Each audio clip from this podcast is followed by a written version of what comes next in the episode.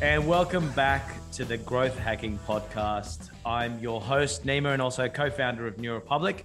I am joined with two heavyweights, titans of our industry, my co founder, Stacey. Hello, hello. And the and the by the end of this, the Lord of Showpo, the Lord of Digital at Showpo, Mittal Lakhani uh, from Showpo. You want to say hi? Um, hi, everyone. Glad to be joining you today, Nima. Thank you, mate. Well, thanks for coming on board. So, um, you'll probably figure out everybody through the conversation. Um, Mitt and I have been working together for last six months, right? Seven months.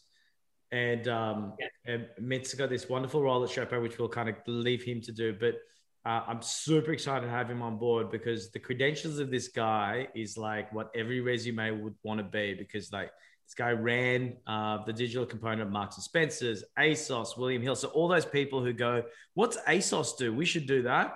Well, he's the guy who did it. So you could just get it from the horse's mouth. So Matt, thanks for coming on board.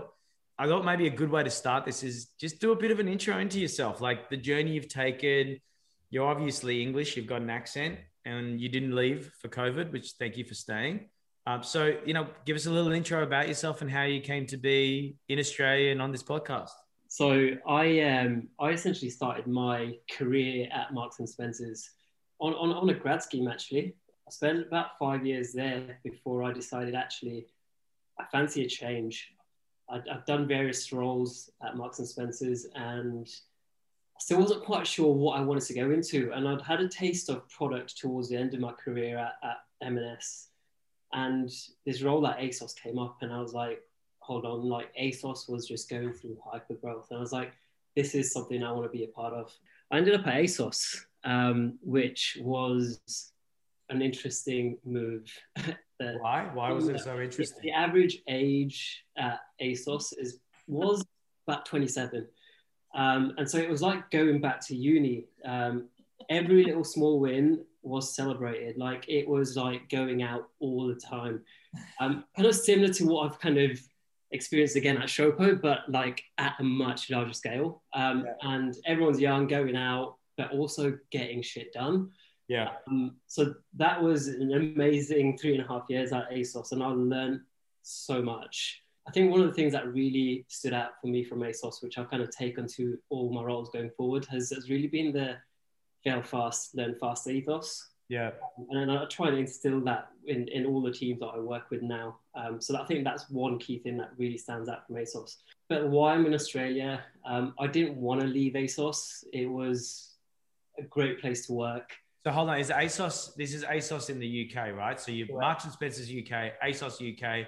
Is that when you departed and came to Australia? Yeah, yeah. So me and my partner at the time decided – let's just get away from London. Like we we've got so much family in the UK, and so like literally every week there is an event to go to, and we're like, do you know what? We just want to get away from everyone and just be the two of us. Yeah. Uh, and then we we decided let's quit our jobs and make the move. Um, and so 27 year old, that's exactly what a 27 year old would do. So irresponsible, Mitchell. Um, I, I, was just slightly older than 27, so I was a little bit wiser. Um, um, but yeah, we, we made the we made the jump, and um, yeah, five years on, I'm still here. We actually broke up a, a year into Australia.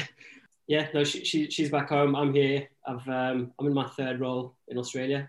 I started off. I spent two years at William Hill. What was that like? Because William Hill, I mean, you know, of course they they acquired Tom uh, Waterhouse's business, yeah. and like I, I know the guys, and, and like they definitely weren't an, weren't an ASOS.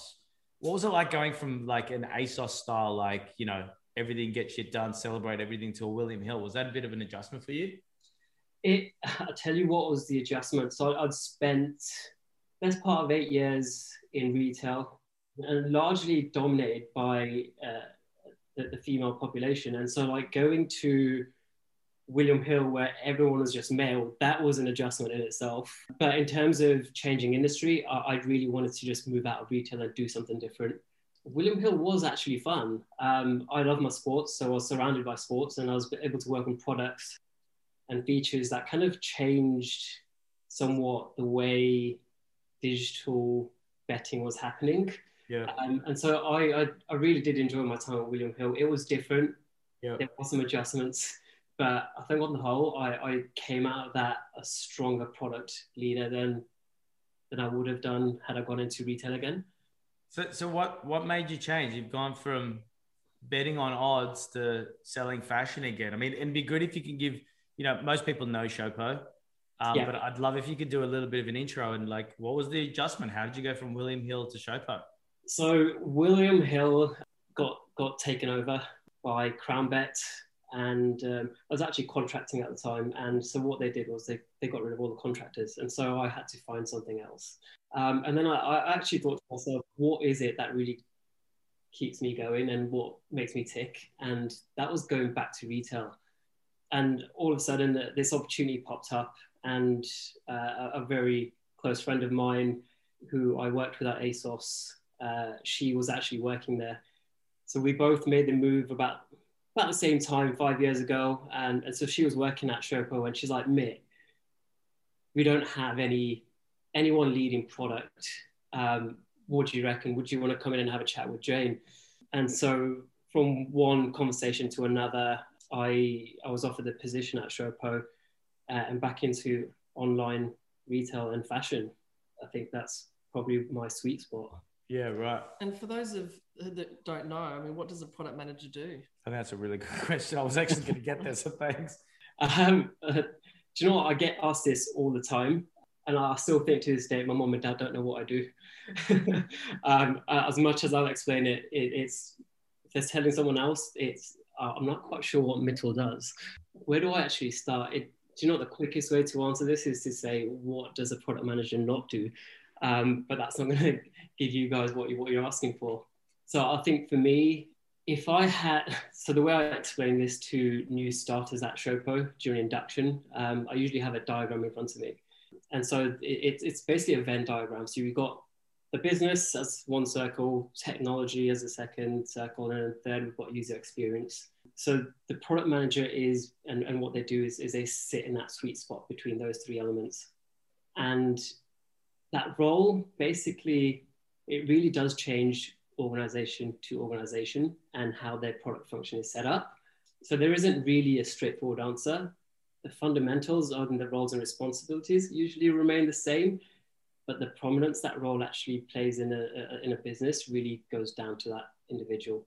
Was that a big shift when you went to Showpo? Because you like you were the first one, so I'm sure you're kind of educating them at the same time as you know putting into place those things that you need to do to do your role. Was that a bit was that a big shift for you? To some extent yes. I've always joined businesses that have had product functions. And so for me like i think the exciting thing here was i was able to take all of my learnings and experiences and then literally put them into a blueprint and and, and run with that at showpo. And because they hadn't had that role or function within the business like the benefits and, and the value that the role and function brings was clear as daylight. Like within the first four to six weeks, they were like, wow, like where have you been all this time? But really and truly, I think Showpo did amazingly well for six or seven years to get how far they have. Uh, I think it was the right time to really push on that digital experience and have someone look after and prioritize the right things to work on at the right time.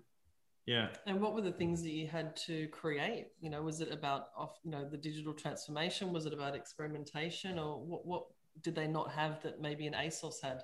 I think one of the really pleasing things was they had an experimentation program. And so Haley, um, who was in my team, uh, who's a product experience manager, she ran this program of work. Um, so that was really pleasing to see that they, they had this. Showpo is, is, is very data driven. Uh, and, and so experimentation was already part of their culture and, and Haley kind of ran with this program. So that was really good to see. So that that's something that was just I just took under my wing and let Haley run. I think the biggest thing for me was organizing all of the developers, all of what was in the backlog, um, and really just kind of put in structure, process, and governance around how product was delivered um, across our website and our apps. Literally, the first three six months was really just setting up the discipline within the business, ensuring everyone understands what role we play, how they interact with us, and how we kind of interact with them to deliver um, business outcomes. Let's loop it back into what we do in in experimentation you know, I, I know ASOS, like Nike, is always used as an example for retailers. Is ASOS really as good as everyone thinks it is? Like, is it really the flagship experience everyone should be copying? um, because everyone, every, if you open any organization, there's crappy size and there's good size. Like, is it really as good as everyone makes out? I, I think I'm slightly biased here. Um, one, because I've worked there, and, and, and two, because I shop there. I, I think the way I look at this now is when I compare Showpo to our competitors, I, I, think we're kind of a little bit ahead of the curve, in, curve in, in terms of the digital transformation.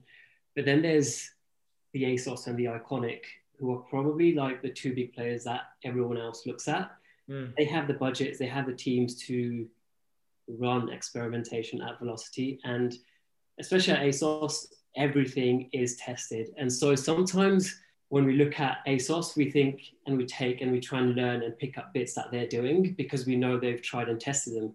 What we don't know is how that's going to work with our audience because it's slightly different.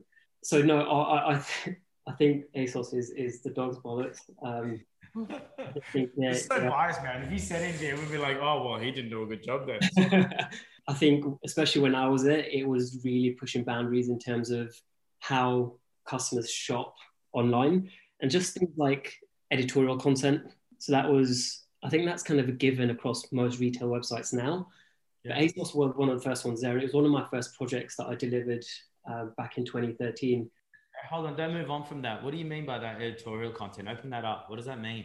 So this is delivering. So we, we set up a, a whole function at ASOS to deliver fashion, celeb, tips and tricks. Yeah. Um, basically just editorial content like a, a fashion feed and the, the aim of that really was to get customers not only to come onto our site to shop, but then to come to our site for inspiration.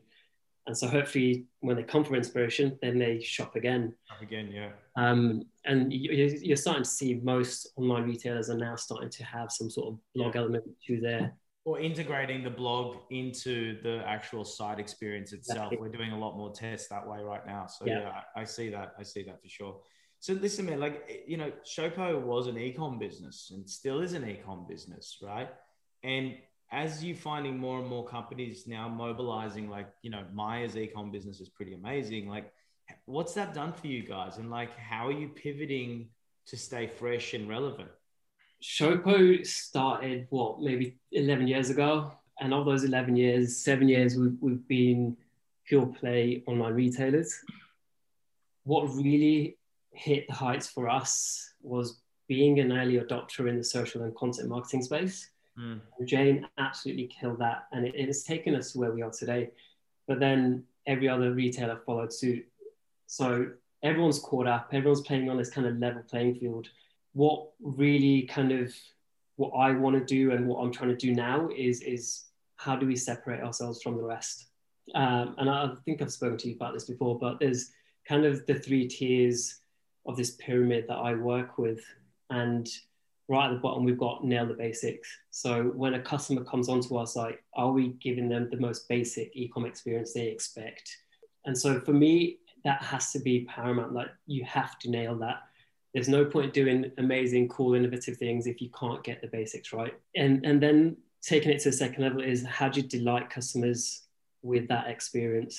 So you take the basics and then add an element of delighting in there.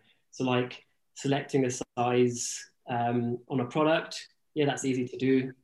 How do you then uh, elevate that experience? So adding a fit calculator to it, potentially. And then that third, right at the top, is is how do you lead? Right, what sets you apart completely from your, your competition?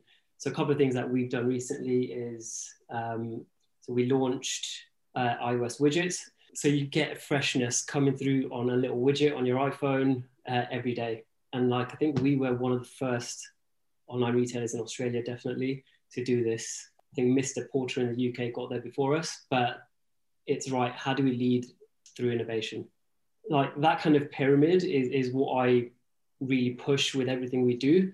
Um, and that pyramid will align to our, our business goals and, and, and strategy. So yeah, the Myers and, and co have an excellent experience, but we're also kind of always looking over our shoulders. I can see that Venn diagram now where you sit. Like I can, I heard business in that. I heard tech in that. Yeah. And then I heard the the um, the customer experience in that. Like I, I could see how just that idea of that new piece of tech kind of fits inside and where product sits inside that. Yeah. And in terms of experimentation, you mentioned before that you know you, they you were already doing it at Showpo, but also ASOS is kind of like the gold star. But you know a lot of it came down to resources and money. You know, how did you initiate that or, or kind of scale that within Showpo if you didn't have the same sort of resource pool or the budgets? It's a very good question. So we, we so we we've had the experimentation in the two years that I've been there, and I think maybe about this time last year, I felt like it's something we'd just been running with and it wasn't really a core part of our, our, our business. And, and so I, I had a chat with Haley, uh, who runs the program, and I was like, what can we do to kind of re- reinvigorate this program? Um, and so we'd, we'd actually been running this program with a third party. So although we ran the program in house, there was a third party that was building and executing the tests. So I was like, why are we getting this third party to do it? I don't think they're great. Why don't we bring this in house uh, and upskill our teams and developers on, on experimentation and, and running and executing tests? And so it was kind of really simple. I, I kind of looked at various uh, consultants.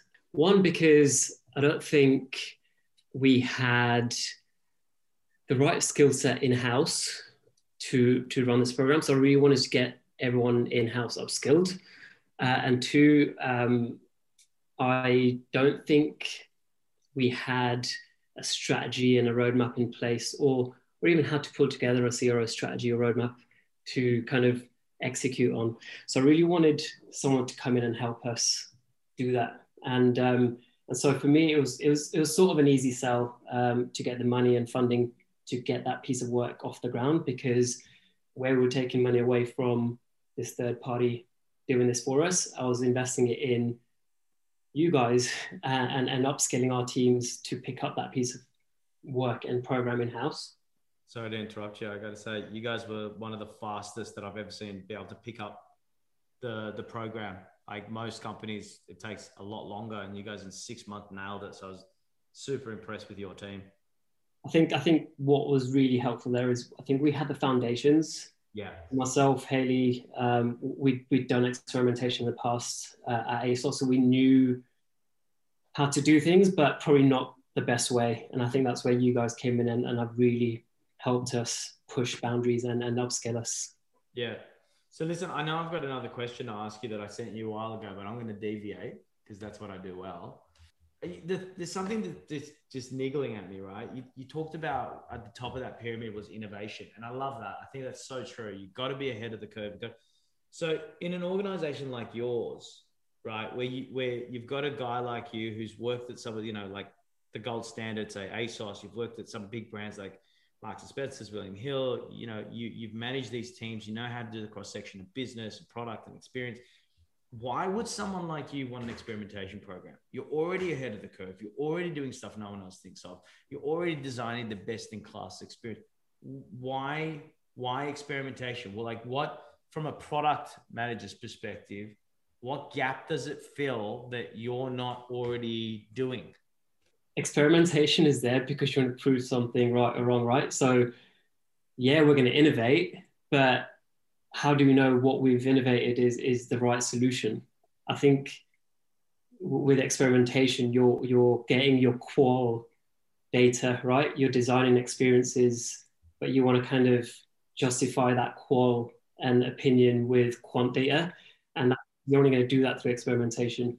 And and um, I want to make sure what we're putting out there is 100% the right thing. So are you using it more to validate a design decision or are you using it more as a as a way of thinking of the next product experience? Like it, from a product because you know there's server side testing, there's browser based testing. Like in your mind, and you know, talking to some other product managers out there, where where should they be com- putting experimentation from a product management perspective? Is it that listen, you're going to be making some design decisions, to validate it, or is it like, hey, you know, just take the risk out of your development cycles by knowing what you implement works? Like, where does it fit for you? I, th- I think it's a bit of both for me, really. Yeah.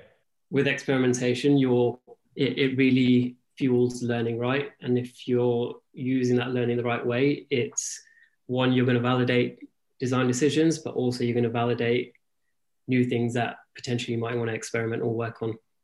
Yeah, yeah, makes sense. Makes sense.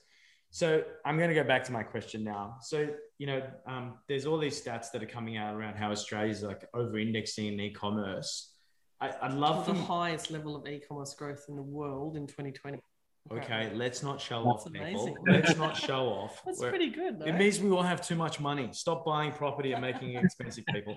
So, it, like, just from someone who's lived in this space for a long time, and you said 2013, which makes you technically a dinosaur, so you're very old. just want to put that out there. So, just from that perspective, um, why why do you think Australia's e-com growth is so big? Like, what makes us so different to the rest of the world? I think it's probably because we've been so behind for so so long. You, you you'll notice. I think Australia over the last maybe two three years, the, the number of tech startups that have, have gone global, I think has been I think the highest it's ever been. Like Australia is really thriving in the digital space, mm. but taking it back to e-commerce, I think the la- in, in the last 12 months, it's probably in line with the expectations, right? That come out with having gone through a pandemic and also the, the closure and movement of bricks and mortar operations to online. So that's yeah. kind of almost expected to some extent. And I think if you look at maybe if we if we measure the, the year on year growth, um, I think the pandemic has actually contributed to an unprecedented amount of that growth. But I don't think all Australian businesses have been that lucky. Like if you Showpo uh, as an example, I think 90% of what we sell is, is going at fashion, something that everyone's stopped doing. And um, that largely, honestly, like it has such a negative impact on, on us. And we had to find ways to pivot the business at a drop of a hat. Uh, and, and we had to do that to survive. So I wouldn't say everyone has been as lucky through the pandemic, um, but I think it's definitely played a part in, in, in those numbers.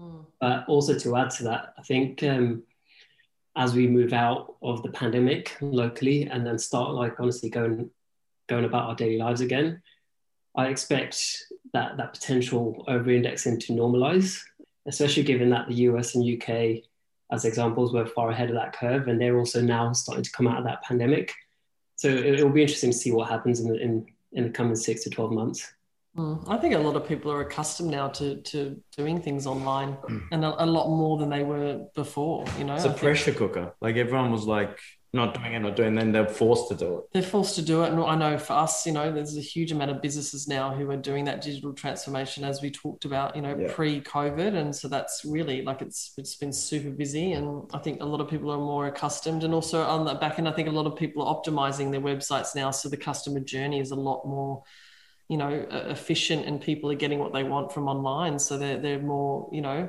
happy to to move to an online model and, and do a lot of their shopping online whether that is e-commerce fashion or food or kids wear or whatever it is um, everyone's kind of jumping online now. I think the i think i read a stat last week. I think there was something about 91% of customers that hadn't shopped online shopped online at least once over the pandemic. Yeah, that's huge. Um, but did they shop at Showpo? that's the question. but, but, but do that, I think. What are you wrong, mate? to that, I think also um, bricks and mortar businesses are on the rise again. Um, yeah. uh, like so many empty properties in, in Bondi are, are now being like starting to open again, whether it's small retail boutiques or, or cafes. So it'll be interesting to see if if we maintain or, or that kind of large stat maintains itself or whether it starts plateauing because of that. Well, I think it changed habits though, right? So I think that's what we were all questioning whether people would want that touch and feel and that, you know, face to face again, or whether people would go back to the bricks and mortar or whether people would stay with the online. But I, I really think that, you know, because the um, pandemic went for such a long time, it really fundamentally changed people's habits. And once those habits would change, I, I, I can't see it going back. So I think that there will be a desire for people to be face to face and you know have that kind of tactile and yeah. experience. But I, at the same time, I think that there will be a huge you know move towards more online shopping. Mm, totally right. Don't think it's one or the other anymore. Yeah. yeah. Mitt, I want to go. I want to go back to when we were talking about the experimentation program and and how you see it fitting in. Um, tell me around. You know, you, you said you had a program before, and you know, as a product manager, you want to build on on that based on what you said around how it fits into your overarching uh, roadmap. Yeah. How you you had a team established. We worked together around reorging the structure when you built out the team structure, like what was going through your head? How did you see this team coming together, and how did you actually see them delivering back to the the, the bigger products uh, strategy that you had? For me, this the, in terms of the setup, what I really wanted to do, like I mean, we, we're investing in in New Republique, we're investing in a new optimization platform. I really wanted to make sure we got the best out of that investment, and so the, the kind of premise I put forward uh, internally within the business and my team um, was that we were going to move to dedicating at least 25% of our development backlog to experimentation. So, uh, as I mentioned earlier, we'd moved away from using uh, a third party to manage manage that to internally. So, I wanted to make sure we spent the time kind of delivering the experiments and also not just delivering the experiments, but kind of instilling that experimentation experimentation culture throughout the development team. I wanted to make sure they understood why we're doing this. And it kind of kind of also brings in to ideation when we work with developers, when we're trying to fix problems, is right, guys, think from an experimentation perspective. Don't just think of a solution. How many different ways can we approach this and can we test it to see which one has the best outcome. They're also starting to do this, and, and that's kind of one of the goals of, of bringing this program in house. Um, we didn't want to kind of upskill uh, a third party and their and their developers. We want to bring that kind of skill in house. Yep. And what what made you decide? Like you know, you, you were in house, right? You were running a different tech. You were um, you had teams running it inside, but the dev being out, out, outsourced for you and other people that work out there, like what's at what point do you think in-housing makes sense versus mm. outsourcing? Like how do you how do you differentiate? And then you made that decision of I'm gonna go outside, get some knowledge and come bring it back inside. Like how did you make that that transitional decision? If that makes sense. Yeah, yeah. For me, from a financial standpoint, I think it made total sense. Um, but we're moving budget from from one pot to another pot, that's essentially achieving the same outcome. Um, so, so that was a really straightforward decision. Um, but I think when you train people up internally, it's you're, you're kind of pushing their the learning curve. Uh, again, you're reinvigorating them. You're kind of bringing them back and and motivating them. So that that's what I really wanted to do. Um, because when you find people that kind of plateau in their learning in an, in an organization, that's when they want to leave. So yeah. partially for me, it was about maintaining and keeping the really good guys that we have by training them up on something new, new technology, new process, um, and a new way of thinking, really. Yeah. And just following on to that, because I, I know that there's a lot of people out there who look at look at outsourcing, you know, to like a company like ours or other consultants or, or you know, doing it, bringing it in house? Like, what do you, for people who don't know, and you've obviously tried both, where do you think the advantages and disadvantages are of doing things internal and outsourcing? We work quite with quite a few external um, organizations, and like to, to be honest, external teams are really extensions of internal teams. So for, it's really about filling those skill gaps in an organization that exist that will stop the business from achieving its goals. And, and so that's why people bring in external resources. The reason why we engage you guys, um, like I mentioned before, we had an optimization program, but it wasn't setting the world alight. It had become somewhat stale.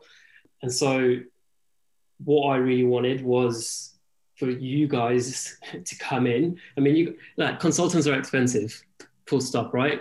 But they are that for a reason. They're bringing in uh, the wealth of knowledge and experience in a particular area that you're looking for. Um, and, and so that's why they're expensive. That's why people bring them in. Whether you continue running with consultants or whether you bring it in house is, is really down to individual budgets. Um, I, would love to keep Nima on um, and, and, you guys on for, for, much longer, but I, I don't have the budgets to do that. I'd like to think it's value. It's good value. The consultant's a good value, everybody. That's what he means. um, and, and so for me, it was right, learn as much as possible from these guys because these guys are great at what they do. They work with so many organizations um, and they have, they have skills and experience to kind of bring, I, I, guess, a team that hasn't got that experience up a level. And, and that's what you guys have done. Yep, makes mm. sense.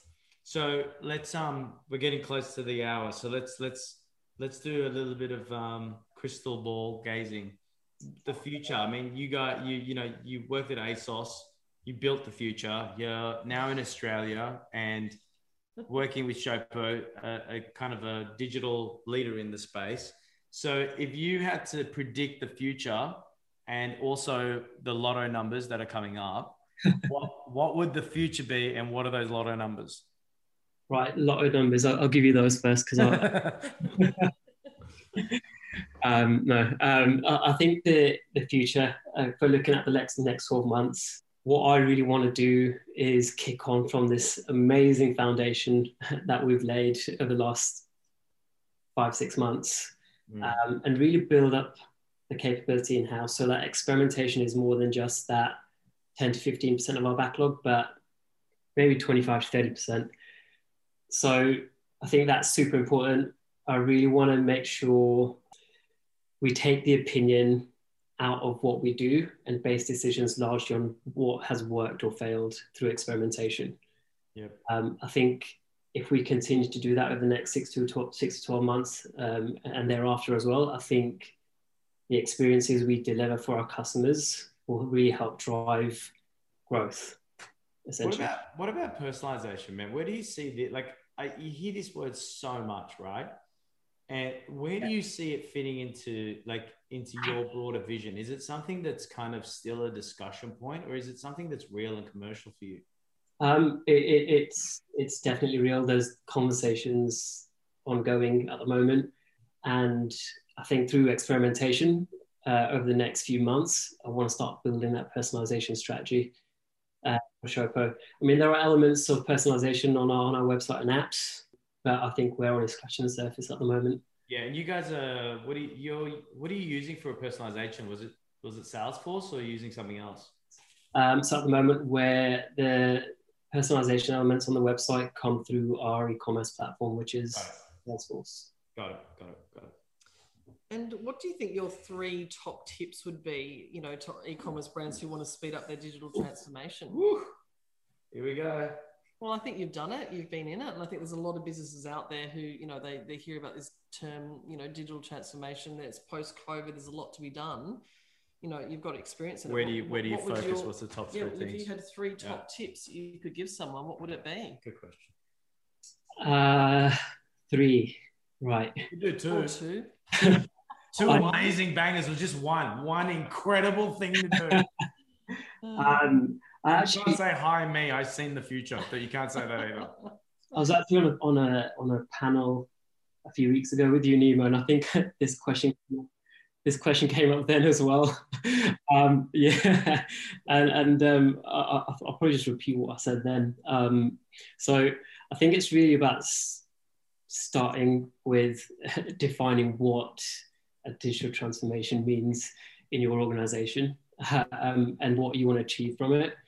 Because I, I find that, like, especially in my uh, younger years in my uh, early my career, when I used to think digital transformation, I used to think like, wow, that's some gigantic piece of work. Like I would not know where to start.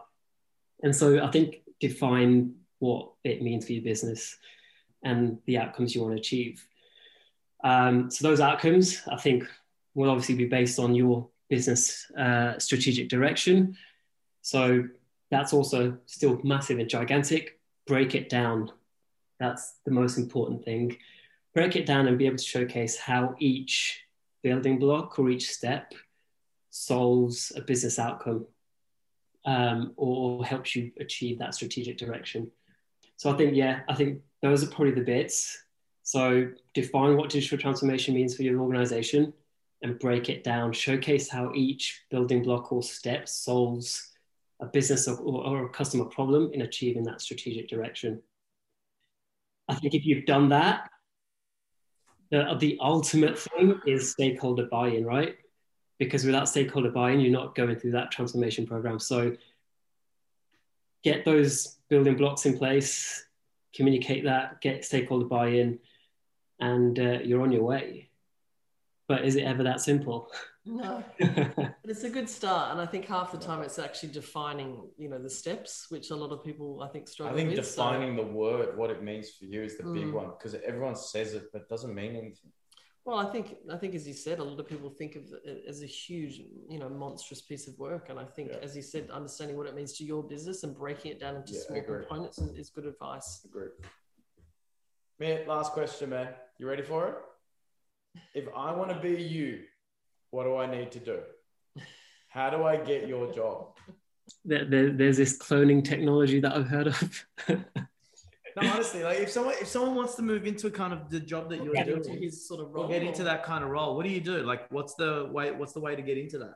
I think um, really, if, if you're already in a product role, I think you have to continue evolving. I think the product role is, is ever changing and is ever changing because it has different meanings in different organizations. But I think it's what's really good is join product forums, learn as much as you can, evolve as much as you can. Just don't stop learning. And um, I think, as cliche as it sounds, and this is probably something that I've followed and it- it's probably got me where I am today is you've got to create the opportunities um, rather than wait for them to come to you. Yeah, Almost like you yourself are the product that you are product managing.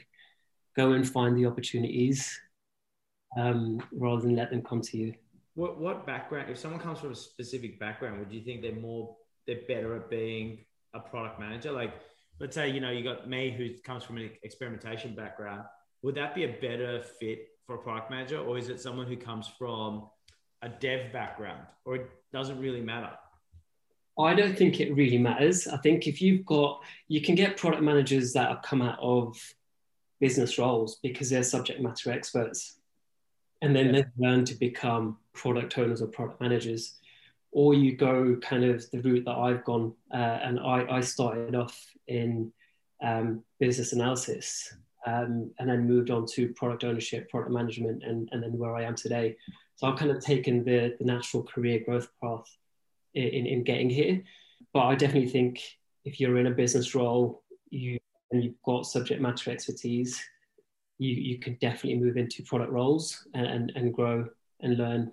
So, Mitt, mate, look, that's the hour. Thank you so much for coming on and sharing, you know, your world, what you've done, and and your journey with us. I greatly appreciate it. Just from myself and Stacey, I just want to say thanks, mate. Thanks for your time. No, thanks for having me, guys. Great to chat. Thank you. So another episode, we had Mitt on the the world of e-commerce, the Lord of the future. Um, if you want to get into product management, just listen to the wise words of the sage uh, Mitt Lakani. Uh, with that, I want to say thank you for joining us on the Digital Growth Hacking Podcast. We'll be back next month with a new one. My name is Nima, co-founder of New Republique. Thanks for joining. Stacey, want to say sign off maybe? See you later, guys. See you at the next one.